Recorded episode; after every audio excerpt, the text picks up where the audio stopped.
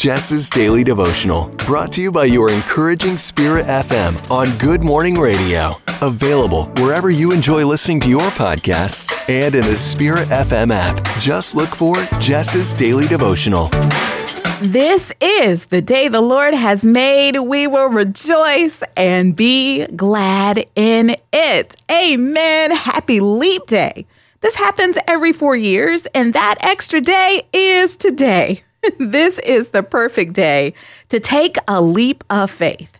What has God put in your heart to do? Today is the day to take action, do some good, help someone in need, share the love of God today and every day. How will you glorify God on this extra day? It may seem cheesy. Leap day, take a leap of faith. Cheesy or not, this day can be a reminder to leap into the things you've been putting off or letting fear keep you from.